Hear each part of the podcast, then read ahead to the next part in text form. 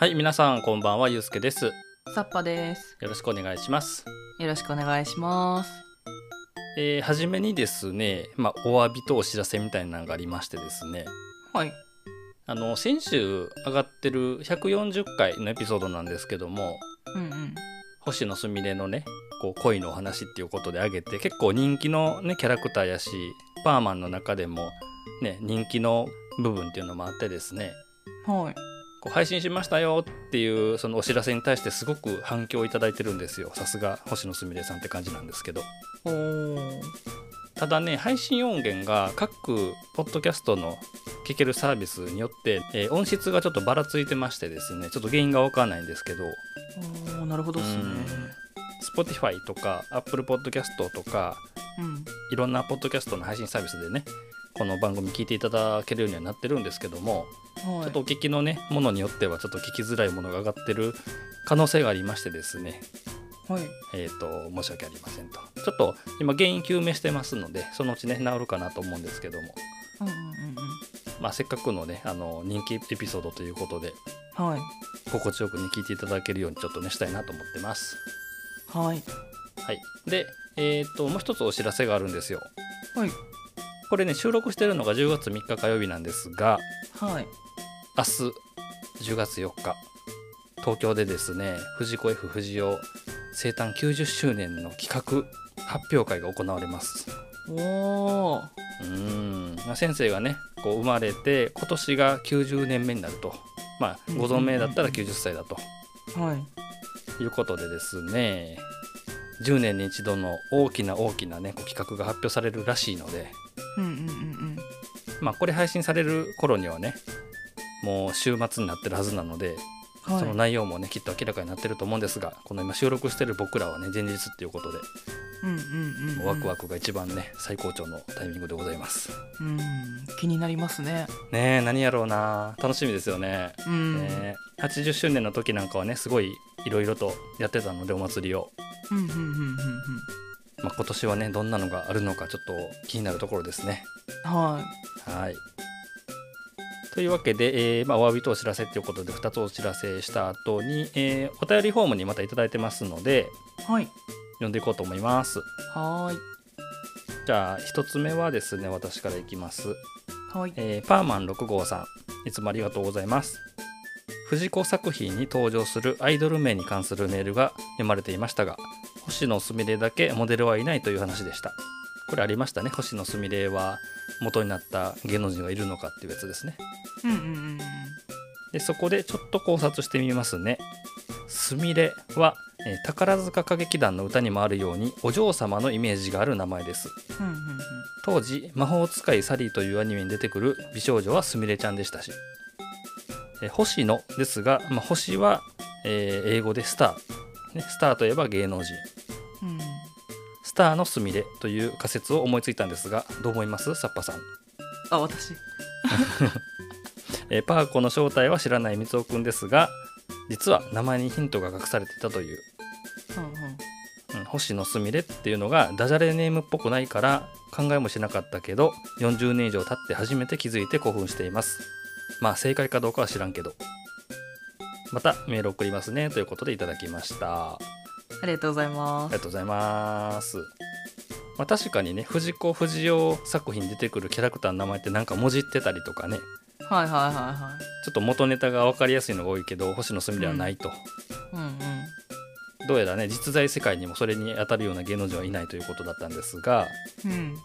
確かにこの「すみれ」というのが宝塚歌劇団っていうのはありますよね。あの「すみれの花咲く頃」っていうテーマソングとかもあったりしますしうんうんうんうん。でさらにね宝塚といえばあの手塚治虫先生のねはいはいはいはいはい。本拠地でもあったりしますしねそうですね。ゆかりがあるような気もするしもしかしたらありかもしれないですねこの仮説は星野の星野っていうのはなんかちょっとゴージャスな感じがうん。してくるしこれを聞くとうんうん。スターのすみれですよどうですか？サッパさんいや、スターのすみれを文字って撮ってますって言われたら結構納得できるなって私も思いますね。なんかねそれっぽく思えてきましたよねうん。いやーなんかよくあるなんかね、あのー日本人の佐藤鈴木吉田みたいな感じにせずに星野ってこうしてるあたりもなんかいいなっていう、うーんちなみにこの星野すみれっていうのが芸名なのか本名なのかっていうのは諸説ありましてね。あーはいはいはいはい。なんかあの設定集みたいなところに本名は鈴木信子って書いてあったりとか、でもそれが公式なのか反公式なのかみたいなのもちょっと分かれてたりとか。うんうんうん普通にそう書いてるのにこの漫画の中で彼女の家の表札に星野ってかかってるとかね。ちょっとだからブレブレではあるんですがまあまあまあ星野すみれというネーミングについてはもしかしたらこのね6号さんがおっしゃってるような説ももしかしたらありかもしれないですね。うんうんそうですねうんいろいろとねこう謎を抱えながら魅力のある女の子なのでこの辺りもちょっとこのうん考察させてくれるっていうのはこう最後までこうありがたい存在のキャラクターだなっていうふうに思います。うんありがとうございます。ありがとうございましたではもう一本ありますのでそちらはサッパさんにお願いしましょうかね。はい、えーラジオネームたけさんからいただきました、えーゆうすけさんさっぱさんはじめまして。たけと申します、えーもうすぐ50歳のおじさんです。NHK の SF 短編ドラマの放送をきっかけにこのポッドキャストにたどり着きました。ゆうすけさんの作品愛を語る口調とサッパさんの愛の手がとても心地よくて0話から遡って聞いております。今はドラえもんと SF 短編関係を、えー中心に聞いています。これらを聞き終えたら今はもう手元にないパーマンキテレツなどを少しずつ買い戻し買ったものを読んだら各作品の紹介会を聞こうと思います。長く楽しめそうな趣味活のネタをありがとうございます。番組をきっかけに F 先生作品愛が復活いたしました。これからも配信を楽しみにしておりますといただきました。ありがとうございます。ありがとうございましたたけさん。はい。やありがたや。今年のね春に放送されたドラマから入っていただいたっていうことで、いうんうんうん。えー結構そうなんですよ。あの長くねもう3年以上続けてきて。はい。ねあのいろんなエピソード出してますけども。こう途中からこの聞き始めましたみたいな方もちょいちょいお声いただいたりとかするので。はいねたけさんもそのお一人ということで。そう、うん。あのーまあこういうねポッドキャストやってるから、まあ、性質上そうなんですけどもうん。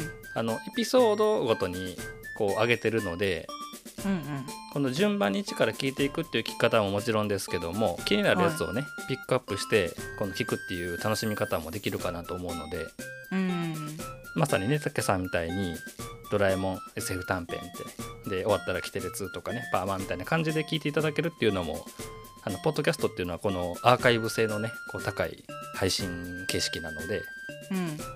ポッドキャストだからこそこういう楽しみ方していただいてるんだなっていうのが分かってすごく嬉しいです。はいうん、いやーもうね大人になってからまた先生の作品愛が再燃してくるっていうのは僕がそれだったんで本当によくわかりますよ。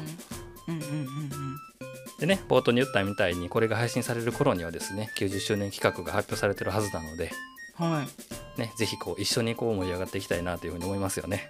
うーんそうですねね。えサパさんも配信始める前に比べたら随分ね F 先生の作品については詳しくなったと思うので。はい。だと思いますけどねさすがに。ぜひね新しい企画も一緒にね楽しんでいきましょうね。はい。はーい。ありがとうございます。ありがとうございました。というわけでですね長く続いてきましたパーマンシリーズ今回ついに最後になりますね。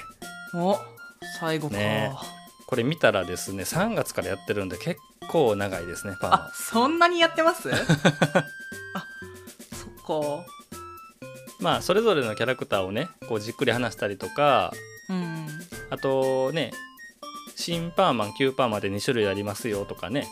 はいはいはいはい。旧パーマンの方は旧パーマンの方で1回最終回やってから新パーマンが始まってみたいな結構まあ丁寧めにやっていったんでうん。回数も多かったんですがついに最後です。うーんで今話に出ましたキューパーマン最終回ありましたよね、はい。えースーパー星への道ということでうんうんうん。このポッドキャストでいうと132回がそれの取り上げた回でした。はいはいはいはい。なのでまああのもう一度ねそこ聞き直していただくもありなんですけども今回はですね、えーうんスーパー星への道ではなく、えーバード星への道ということでですね。あうんっていうのもねあのたびたび話に出てますようにはい。こう新設定になってからいろいろねこう変わってますよね。うんうん。名前とかパーマの人数とかうん。細かなところでいろいろ変わってるんですけども、うんうん。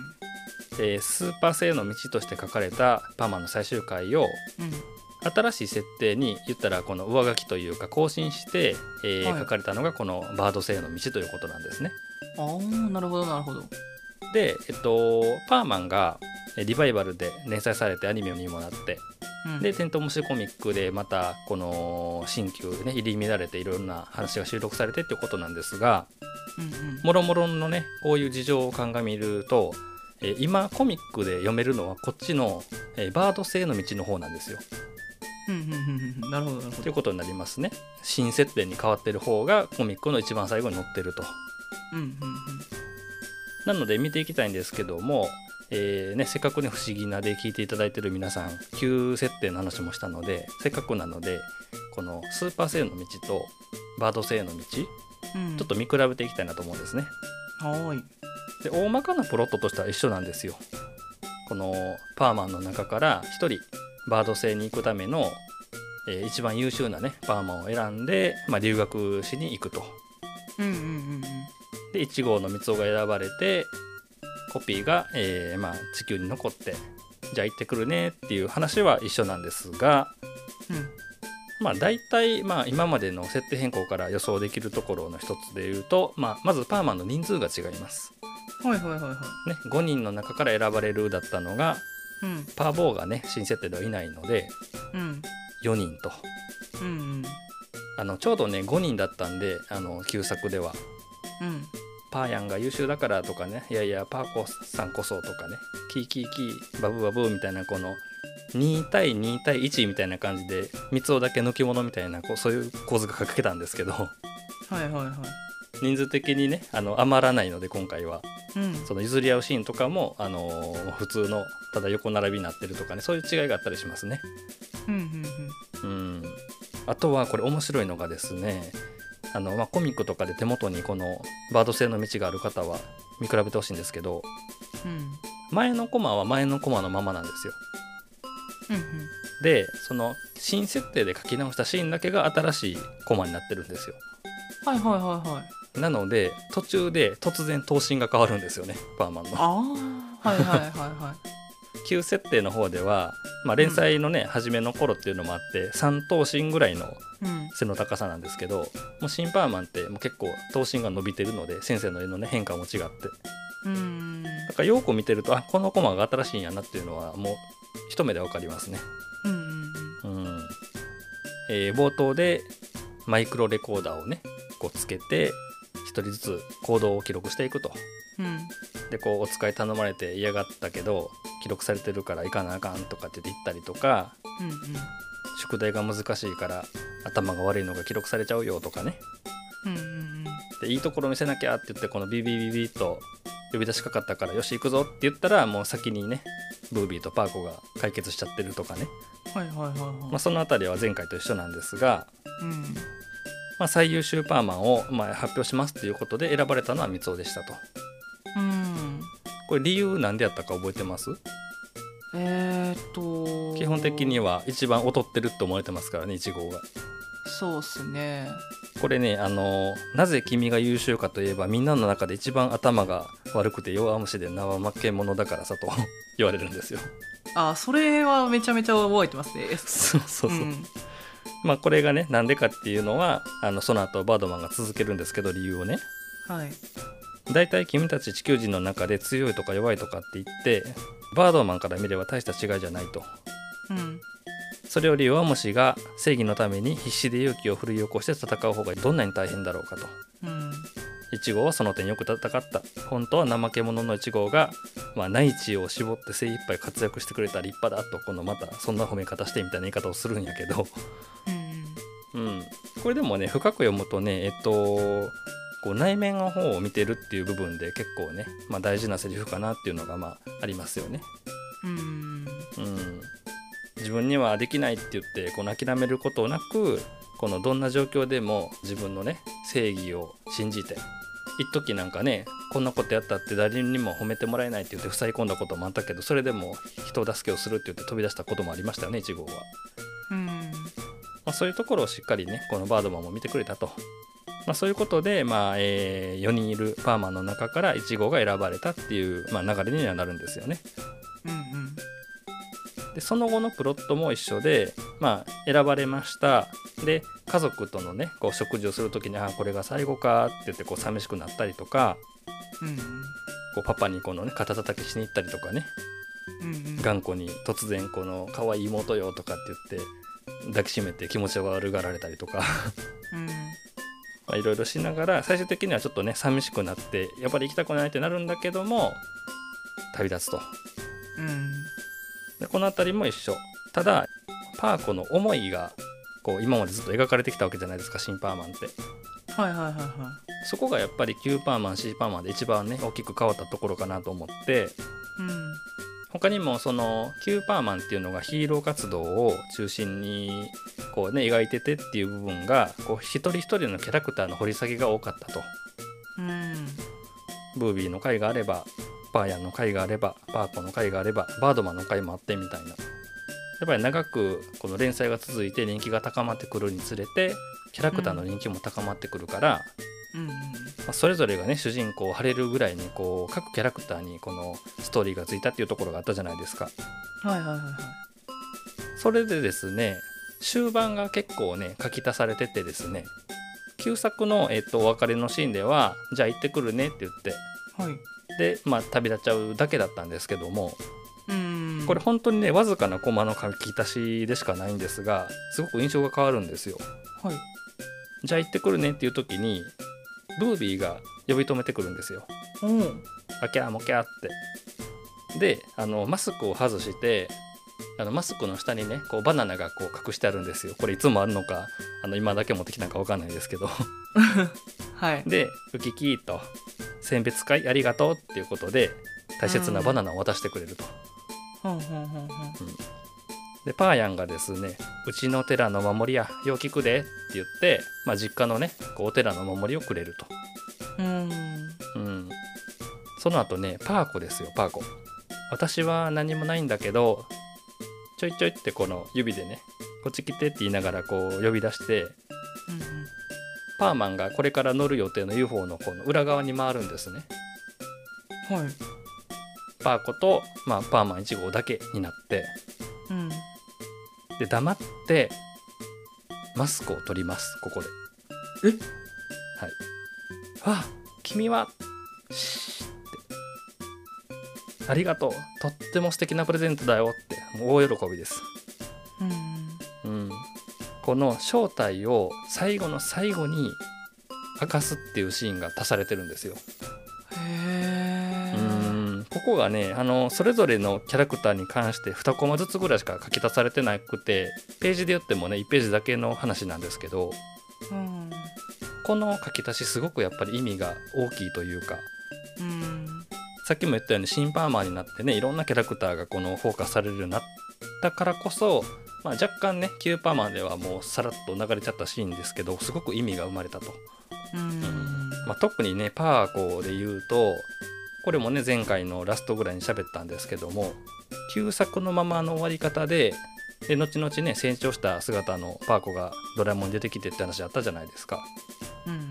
あのままやとあのパーコは結局ずっと片思いして自分の正体が星野すみれですっていうことを一号に伝えることもできないままただただ待ってるっていうことになっちゃうんですよね。うん確かに確かだけど今回ね新パーマンでこのシーンが足されたことによって自分の正体を教えてあげるっていうことまではできたわけですよ。にうんうん。この、えーエピソード書き足しがあったことによって旅立っていった三尾もパーコの中身ずっとねどんな人なんか知りたがってたじゃないですか。うんうん。そこの部分っていうのもちゃんとこのすっきりできた状態でいけたっていうのもあるしうん。ブービーがバナナあげるとかねパーヤンがお寺のお守りあげるとかと、まあ、同じくらいなんていうかこのパーコからの贈り物それが自分の素顔を見せることみたいなところがすごく素敵な書き足しやなっていうことで。うん。うーんまあ長くねあのずっとも繰り返しパーマンは、ね、ラブストーリーだって話をしてきましたけどうんうん。最後の最後に書かれたお話で自らパーコが1号だけの前でねしかもね みんなの前じゃなくてうん。自分のね素顔を見せて「シーって内緒ね」みたいな「私パーコです」とも言わずに顔を見せるだけなんですよ。うん。もうすぐマスクかぶっちゃうしねその後。うんうんうんうん。あのパーヤンもブービーも見てないですよこれは。だから、はいはいはいはいっていう状態で送り出すと。はこれはもう最高のね選別になったんじゃないかと。あうん。いうところですね。なので単純にスーパー性の道から、まあ、年月が経って設定変更をこう織り込んだ状態でバード性の道に変わったっていうだけじゃなくてですねやっぱりこの間にいろいろ書かれた新しくねうん書かれたエピソードっていうのがちゃんとここに帰ってきてるなと。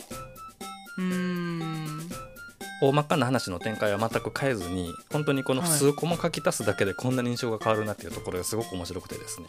そうっすね。うーん。スーパー性の道っていう9番はなかなかちょっと今読める機会がないんですけども、うんうんうん。まあ、旧作の最終回それから新作の最終回ちょっと並べてね見比べてみるっていうのも面白いかもしれません、なるほど。まあ、キャラクターのね関係性がもう大きく変わったっていうのがやっぱり大きいと。うんうんうん。うんはいということで新旧のね最終回の違いこんなに些細な、えー違いやけど意味が変わってくるって話をしたとこなんですがせっかくなんでねこのポッドキャスト、うん。単行本未収録の話が1個ありましてですね。はい。うんうん。その話をしていきたいと思うんですけどもその名も「帰ってきたパーマン」というエピソードがあるんですよ。お。うん、えっとこれ旧作ちょっとややこしいんですけども1960年代に連載された方の最終回から1ヶ月後にお正月増刊号みたいなのがあって少年サンデーの、そこで書かれたスペシャル回みたいな感じなんですよ。へえ。なので、あのーね、新パーマン、旧パーマン、そして旧パーマンの最終回の後に書かれた帰ってきたパーマンということで、こう、掲載期間行ったり来たりするんですけども、まあそういう幻の作品があるわけですね。うんうんこれ、あのー、テントウムシコミックスとかに入ってないので、今のところ大全集でしか読めないかな。はいはいはいはい設定上、旧パーマンの、えー最終回を引きずってるので、パワーボーが出てきたりとかいろいろあるんですが、えー話のね、始まりはですね、あれから1ヶ月ですよ。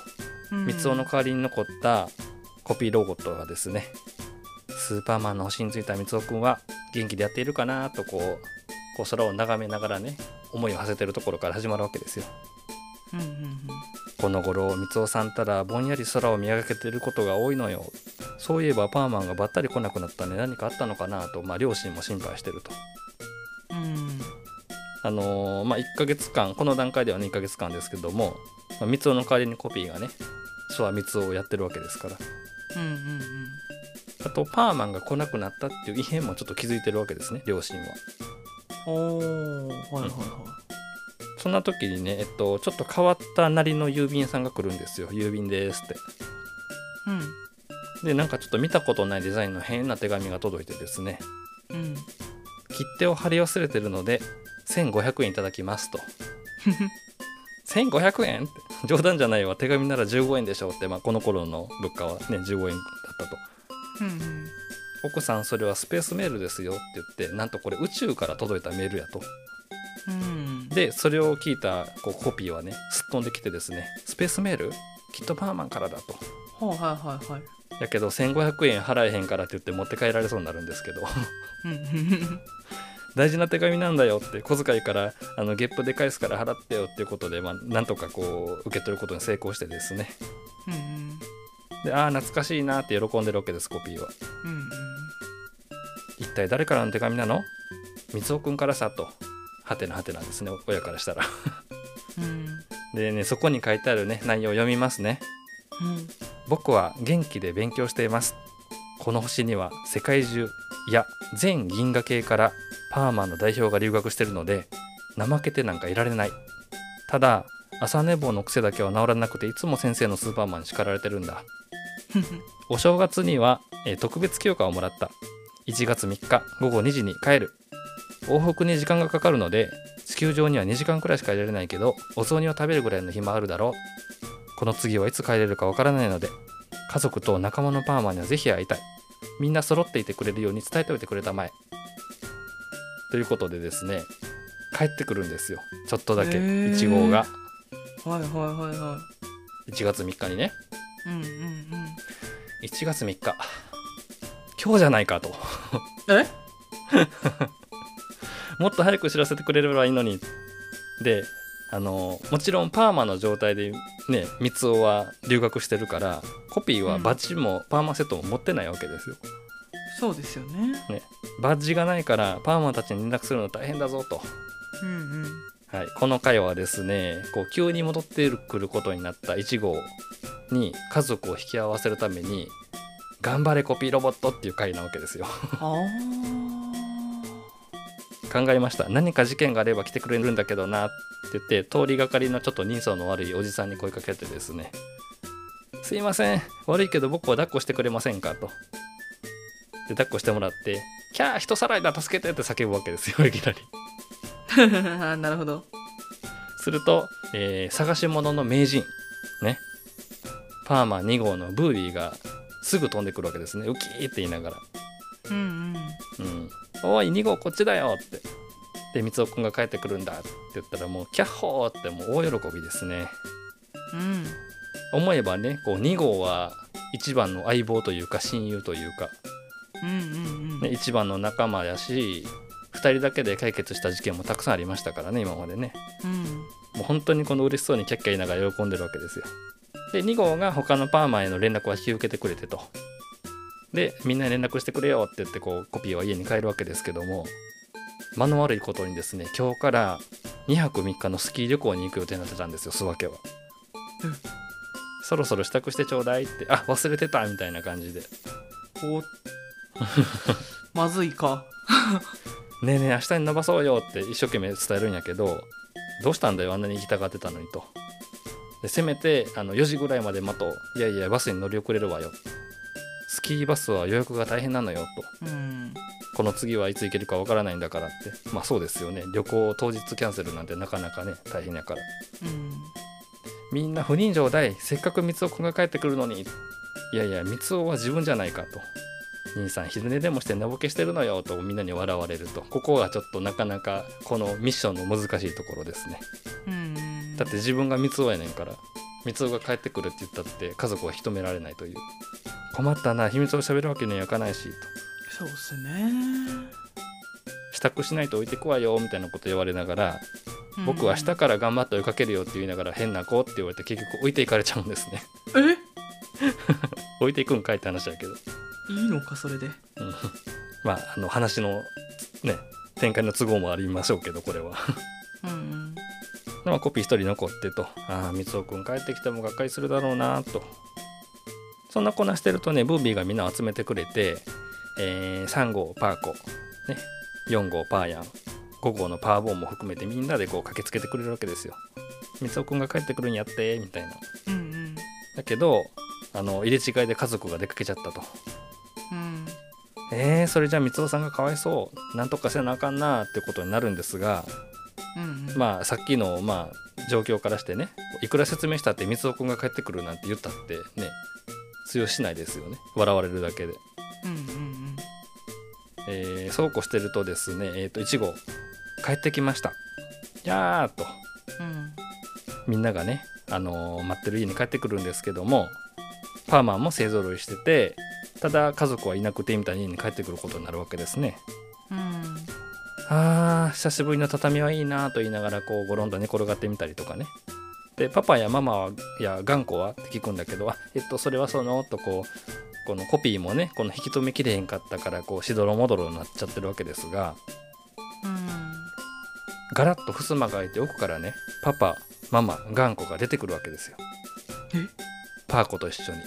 おおはい。わかりましたか？これ。えっとコピーロボットなんですねこの人たち。はいはいはいはい。そうみんなのコピーロボットをねかき集めてなんとかその場しのぎでこの家族がまだ残ってるよっていうことを演出してくれたわけですよ。うーうん。んまあ苦肉の策ですよねこれは。いくらパーヤのね思いついた作戦とはいえこんなんちょっとねその場しのぎにしかならへんっていうのも多分分かってただ悲しませたくないっていうところがまああっての、まあ、やつやったと思うんですけどね。うんで鼻のところはちゃんと塗ってあるから大丈夫バレないっていうことを言うんですけど、まあ、すぐバレちゃうわけですよ。うんまあさすがにね。うん。まあ、余談ですけどもたった1ヶ月なんですけどこの時帰ってきた1号ってすごくね成熟してるんですよね。うん。うん。やっぱりね修行してきてるっていうのもあるしなんか今までの頼りなさっていうのが全然なかったりとか差しが良かったりとか。うんうん。であの気がついちゃうんですよね。あこれコピーロボットだとあー何か訳があってみんな出かけちゃってるんだな。がっかりだな。でもロボットを3つも揃えるなんてみんな無理してくれたんだ。贅沢言えないや。黙っとこうっていうことで1号も言わないことにするんですよね。うんうん。うん。まあね3体コピーロボットを使ってるってことは他のメンバーはね今身代わりがいない状況になってるわけですからうんうん。まあだいぶね無理してくれてるっていうのが分かるわけですよね。そうですね。うん、だからコピーって分かりながらも「あ美味しいね映像に」とか言いながらただ本物のパパやママや頑固はどこに行ったんだろうなみたいな、まあ、そんな時間が過ぎていくわけですね。うん。一方その頃の家族ですけどどうなってたかと言いますとはい。なんと命の危機に瀕しておりました。え？えっとスキー旅行に向かうバスがですね、えースリップして崖から落っこちまして、えはい、崖の下にある木に引っかかってる状況だったんですね。うんうんうん、スリップして落っこちたらしいんだ。どうして助けたらいいんだろう。うっかり触ると今度こそ谷底に落ちるぞと。うんうん。そんなニュースがですね今のテレビにこの入ってくるわけですよ。ニュース速報です。バスが転落しましたと。うんバスが転落しただってこうしちゃいられないっていうことで全員出動っていうことでまあ飛んでいくわけですよ。でここでねこうパークは言うんですよ。あなたはいいわよせっかくお休みなのにって。でも1号はいいんだ休みなんかって言いながらもう一目散に出ていくと、まあ、成長してますね。なんかこうリーダーっぽいっていうか。うんうん。でえー間一髪、えー現場に急行して本当にあの今にも落っこちそうになってるバス支えてる枝がメキメキ言って今にも折れそうなバスが落ちていくところを全員でこの下からガシッとキャッチして助かりましたっていうことなんですがうんもちろんパーマンたちはこの中にね家族が乗ってるのは知らずに来てるんですよ。うんで到着して「ああもうダメかと思った本当にありがとうございました」って出てきた中に「あパーマン1号だ!」ってこう家族が出てくると。うんうん懐かしいどこ行ってたのってでその時にね三つがねこううっかりねあ本物だっていうわけですね だから、えっとパーヤンたちもその一言であなんやこれコピーやって分かってたんやと。あ で、えっと最後のコマになりますけどもこう家族とねーはい。楽しそうにこのしゃべる1号たちをもうちょっと待っといてあげてくださいと言いながらこの出発をね遅くするように頼んでるえパーヤンたちの姿でこの話はおしまいなんですけども。うん。まあちょっとボーナスエピソードっていうことでねなかなかバスが落ちそうになって家族が死にかけるみたいな突然ハードな展開が訪れたりしましたけどもはい。思えばねあの一番初めの活躍は墜落する飛行機を、ね、救うところから始まったパーマンですからしっかりねこうヒーローとしてのこのパーマンの一面っていうのを見つめつつこう1号ちょっと成長して帰ってきた1号と、うん。まあ、それぞれねこの何て言うんかなこうコピーロボットも頑張ったしねこの家族にあのどうにか説得して残ってもらおうって頑張ったりしたしうん。仲間たちも、ね、バレたら余計傷つくやろうなと思いつつもその場しのぎかもしれへんけどっていうことで家族に合わせるようにこの工夫してみたりとかね。うん。こう気づいてるけどあ無理してくれたんだなってこの言わない選択をした1号とね。うん。たったこれ16ページのお話なんですけども、まあ、帰ってきたパーマンということでですねコミックスとかにはこれ載ってないエピソードではあるんですけども1回だけ、はい。ね、お正月の1回だけ多分数時間だけパーマン帰ってましたよと、まあ、そういうお話ですね。でこのエピソードまあボーナスエピソードではあるんですけども、まあ、一番注目というのはあのバード製スーパー製か。スーパー製でこんなことしてるよって言ってたあのビデオの内容ですよね。うん結局パーマンって留学しに行っていなくなって何してるんやろうとかね。分かんなかったじゃないですか最終回だけでは。うん。どうやら地球全体からねパーマンが集まってる描写は最終回にはあったけどもうそれどころではなく全銀河系から来てるらしいですわパーマンたちが。なるほどな。うん、で面白いのがさ朝寝坊のね癖だけは治らなくてうん。スーパーマンに怒られてるよと。うんうん。一人で操縦して帰ってきてまた一人で操縦してスーパー戦に戻っていったりするわけでしょうから。うーん確かに。ね、なんかこう見違えるというほどあの派手に変化を変えてるわけではないまでもうん。こう一号三尾がすごくなんかこう大人になってる感じがしてですね今回のエピソードうん。結構成長が感じられて好きやなと、そうですねうん、僕は思いますね。うんで次いつ帰れるかわからないっていう話してたじゃないですかビデオレターで。うんうんまあ少なくともこっから10年は帰ってないと。そうかもうだってすみれちゃん大人になってますから。うんうんうんまあ正真正銘これが本当にねこう最後にこうパーマンが地球にいた時の、まあ、お話ということで、まあ、帰ってきたパーマンという話が今回紹介できましたと。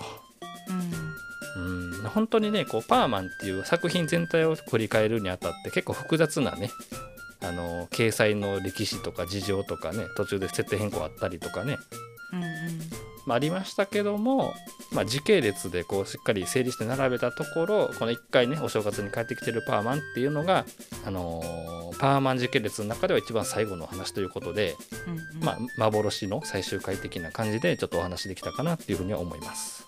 はいはい、長く長く続いてきたパーマンですけどもご紹介できるのはこれが最後の話ということで、はい。はい、終わっていきます。はい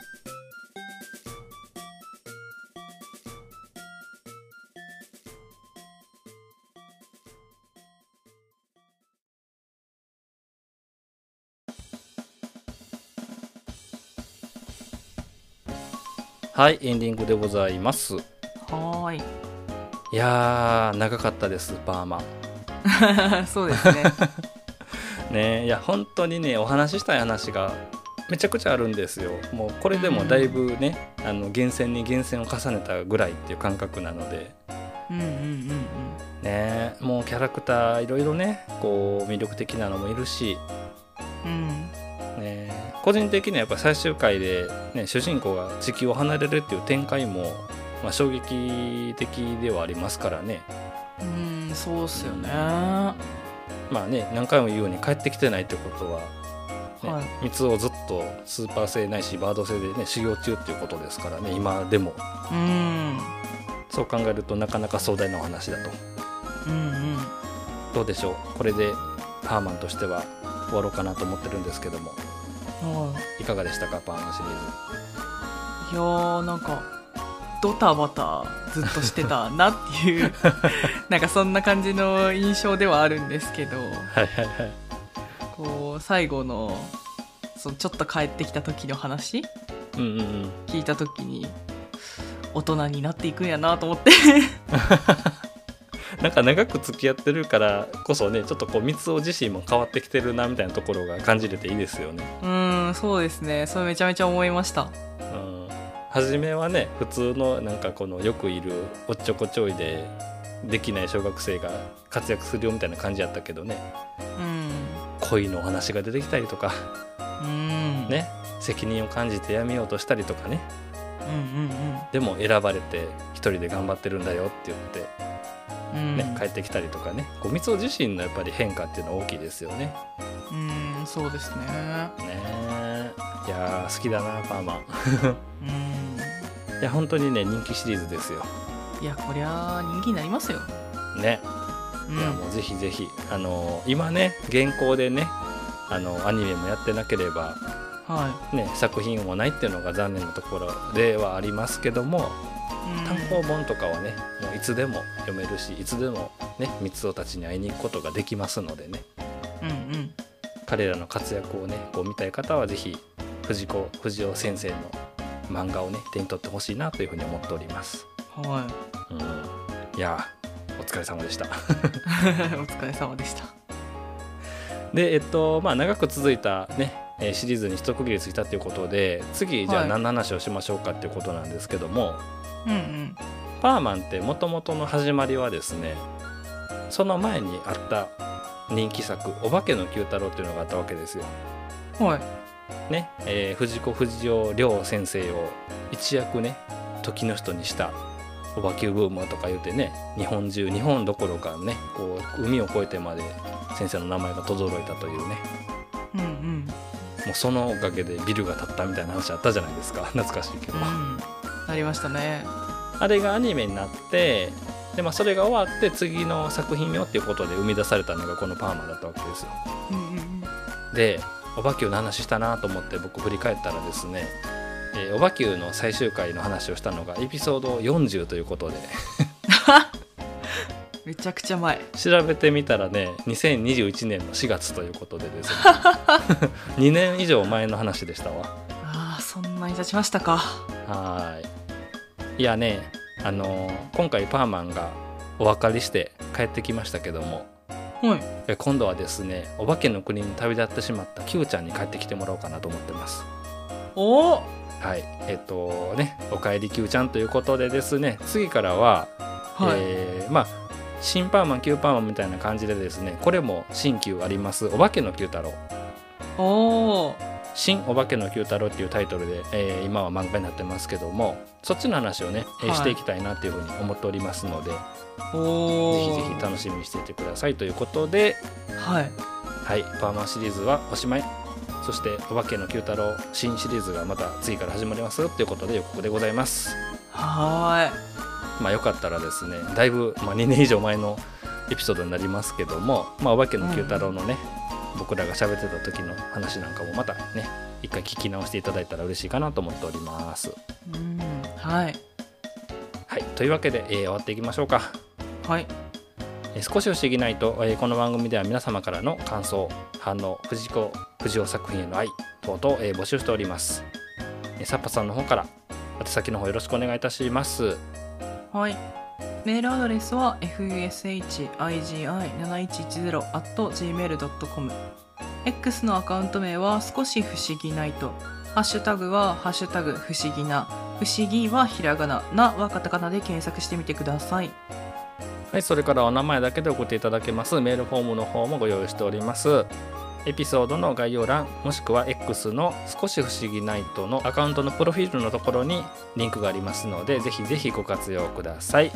はーいというわけで皆さんは次のお話でお会いしましょう。さようなら。またねー